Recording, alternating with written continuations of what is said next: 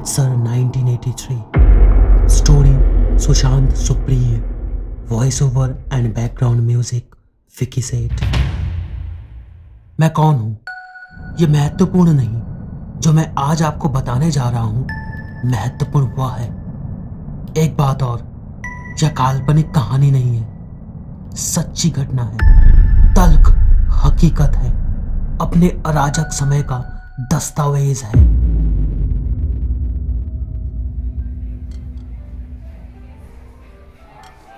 वो दिसंबर की एक सर्द शाम थी।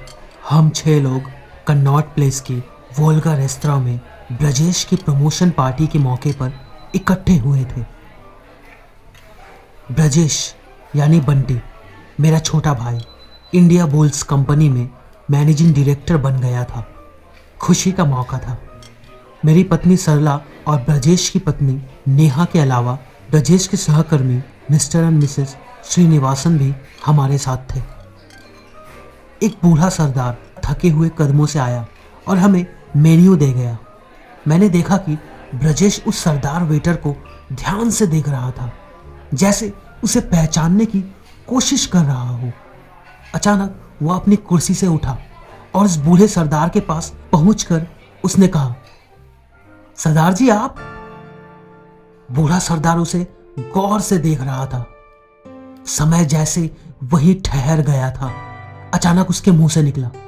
कहीं तो बंटी तो नहीं। स्मृति के मंच से जैसे बरसों पुराना झीना पर्दा सरसरा कर ऊपर उठ गया। पहचान का सूरज जैसे समय के बादलों को चीर कर बाहर निकल आया।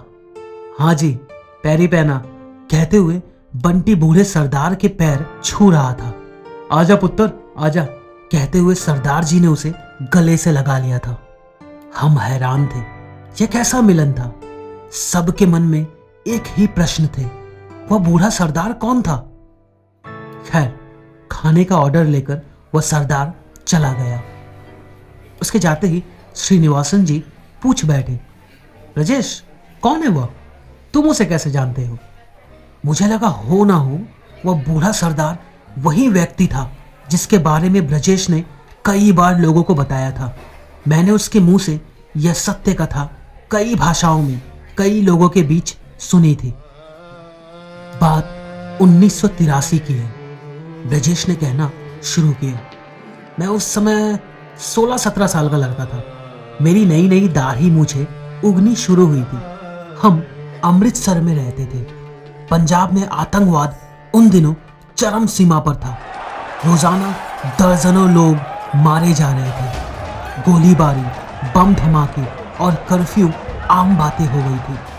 जनता भयभीत थी। प्रशासन नपुंसक था। पंजाब सुलग रहा था और नेता लाशों पर राजनीति कर रहे थे। एक दिन मैं और पिताजी बस से अमृतसर से गुरुदासपुर जा रहे थे। पिताजी के एक मित्र के बेटे की शादी थी। माँ नहीं चाहती थी कि हम यह यात्रा करें।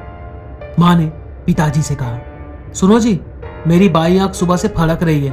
क्या जाना ज़रूरी है? अरे बंटी की माँ, क्या बेपढ़े लिखो जैसी बातें करती है। तू फ़िक्र ना कर, हमें कुछ नहीं होगा। हम कल शाम तक लौट आएँगे। पिताजी ने माँ को दिलासा दिया। यह वह समय था जब पंजाब से बाहर रह रहे लोग पंजाब आने से डरते, कतराते थे। यह वह समय था जब अखबारों के मुख पृष्ठ प्रतिदिन पंजाब में दर्जनों लोगों की हत्याओं की खबरों से भरे होते थे। यह वह समय था जब नेता कमांडो दस्तों के साथ चलने के बावजूद असुरक्षित थे। यह वह समय था जब आम आदमी के जीवन की कोई कीमत नहीं थी और उसे भगवान भरोसे छोड़ दिया गया था। यह वह समय था जब भगवान पर से भरोसा ही उठता जा रहा था। अमृतसर बस अड्डे से हमारी बस दिन में एक बजे चली। पिताजी को आगे की सीट मिली थी। पिछली सीट पर मैं और एक अधेड़ सरदार जी बैठे हुए थे। शाम पाँच बजे के करीब गुरदासपुर से थोड़ा पहले एक सुनसान जगह पर हमारी बस को पाँच छह लंबे लंबे नौजवानों ने हाथ देकर रोक लिया।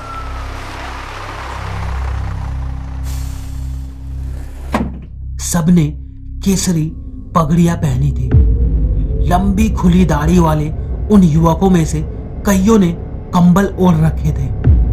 बस में घुसते ही उन्होंने बंदूक के पिस्तौले और रिवॉल्वर निकाल लिए।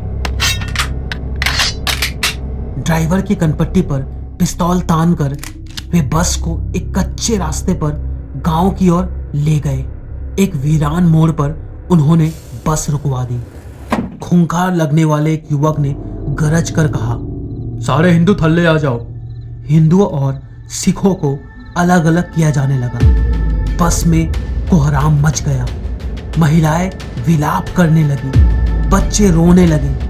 कुछ युवक बस से कूदकर भागने की कोशिश में आतंकवादियों की गोलियों का निशाना बन गए हिंदुओं के चेहरों पर आतंक का दानव नृत्य करने लगा। मैं भी सहम गया था। आगे बैठे पिताजी ने मुझे पीछे मुड़कर देखा, वे कातर आँखें मैं आज भी नहीं भूल सकता। मैं भीतर तक हिल गया था। फिर भी मैंने उनके कंधे पर हाथ रखकर उन्हें दिलासा देना चाहा। यदि वे एक दो होते तो शायद मैं कुछ करने की हिम्मत जुटा पाता। पर वे पाँच छह लोग थे। हट्टे कट्टे हथियार बंद। तभी उनमें से एक युवक ने पिताजी को पकड़कर बस के नीचे घसीटना शुरू किया।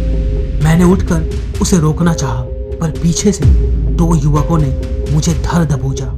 पिताजी के साथ साथ वे मुझे भी बस से नीचे घसीटने लगे। घूसों और बूटों की बौछार होने लगी। मुझे लगा जैसे हमारा अंत समय आ गया था।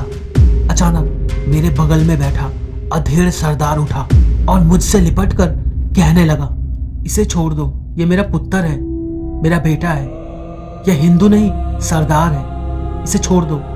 हथियार बंद युवकों ने मुझे छोड़कर उस अधेड़ सरदार को पीटना शुरू कर दिया। हराम। अगर ये सरदार है तो इसकी पगड़ी कहाँ है? इसका पटका कहाँ है? झूठ बोलता है। पर वह सरदार मुझसे चिपक रहा था। उसे बंदूकों के कुंदों से, बूटों से खूंसों से मारा जाता रहा। मारपीट में उसके कपड़े फट गए। उसकी पगड़ी सिर से नीचे गिर गई। उसके लंबे बाल खुलकर चेहरे पर फैल गए पर उसने मुझे नहीं छोड़ा। वो बार बार कहता रहा, वाहे गुरु दी सौ गुरु नानक देव जी की कसम, ये मेरा पुत्र है, ये हिंदू नहीं, सरदार है, इसे छोड़ दो, इसकी जान बख्श दो। वह भगवान का दूत था। वो वाहे गुरु का भेजा हुआ फरिश्ता था। अपनी जान पर खेलकर उस अधेड़ सरदार ने मेरी जान बचा ली। श्रीनिवासन जी मैंने जिस बूढ़े वेटर के पैर छुए, यह वही सरदार है। आज अगर मैं जीवित हूँ तो इसी सरदार की बदौलत हूँ। यह कहकर ब्रजेश चुप हो गया। और आपके पिताजी का क्या हुआ? श्रीनिवासन जी खुद को न रोक सके। मेरी आँखें नम हो गई। ब्रजेश ने मेज पर पड़े गिलास में से पानी का एक लंबा घूंट लिया।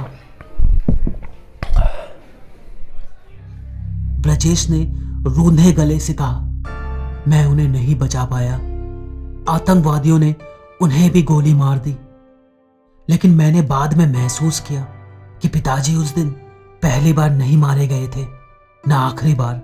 नाजियों ने उन्हें गैस के चेंबर में मारा था। दंगाइयों ने उन्हें देश के विभाजन के समय मारा था। वे दिल्ली, बोस्निया और गुजरात के नरसंहारों में मारे गए थे। वे हर उस जगह मारे गए थे जहाँ किसी बेगुना व्यक्ति को केवल इसलिए मारा गया था क्योंकि वह किसी धर्म वर्ग या जाति विशेष का था। ब्रजेश ने पूछा, सरदार जी, आप कब से हो? क्या बताओ पुत्र, उन्नीस के उस बस हादसे के कुछ महीनों बाद आतंकवादी हमारे गाँव में भी आ पहुँचे। उन्होंने वहाँ भी कई लोगों को मार डाला। उन्हीं दिनों मेरे बेटे की नौकरी दिल्ली में लग गई। तो मैं भी उसके पास यहाँ चला आया। सरदार जी की आवाज़ भर्रा गई थी। ब्रजेश ने कहा अच्छा सरदार जी तो आप अपने बेटे के पास ही रहते हो? यह सुनते ही वह बूढ़ा फूट फूट कर रोने लगा। रह रहकर वह काँप उठता था। हम सभी अवाक होकर उसे देख रहे थे। ब्रजेश फुर्ती से उठा और उसने सरदार जी को बाहों में लेकर उसे सहारा दिया। क्या बताओ पुत्र, बाप को 1947 निकल गया और बेटे को उन्नीस सौ चौरासी खा गया। दंगाइयों ने उसके केश कत्ल करके उसके गले में टायर डालकर ज़िंदा जला दिया। बूढ़े सरदार के आँसू रुक नहीं रहे थे। ब्रजेश भी रो रहा था। और बूढ़े सरदार को बाहों में भरकर दिलासा देते हुए कह रहा था पापा जी फ़िक्र ना करो। आपका यह पुत्र अभी ज़िंदा है। आपका यह बेटा आ गया है। अब आप अकेले नहीं हो। आप मेरे साथ चलो। हम सब की आँखें नम हो गई थी। उन्हें आपस में मिलता हुआ देखकर मुझे ऐसा लगा जैसे नदी समुद्र से मिल रही हो, जैसे सदियों से बिछड़े बाप बेटे मिल रहे हो, जैसे दो निष्कलंक आत्माएँ मिल रही हो। रेस्तरा में लगे टीवी पर, किसी न्यूज़ चैनल पर समाचार चल रहा था। आज संसद के दोनों सदनों में नानावती आयोग की रिपोर्ट पर तीखी बहस हुई। ब्रजेश और बूढ़ा सरदार दोनों एक दूसरे के आँसू पोछ रहे थे। बस, इतनी सी थी ये कहानी। तो दोस्तों, ये कहानी अगर अच्छी लगी तो इसे ज़रूर शेयर करें। फिर मिलेंगे अगले एपिसोड में एक और कहानी के साथ। अलविदा।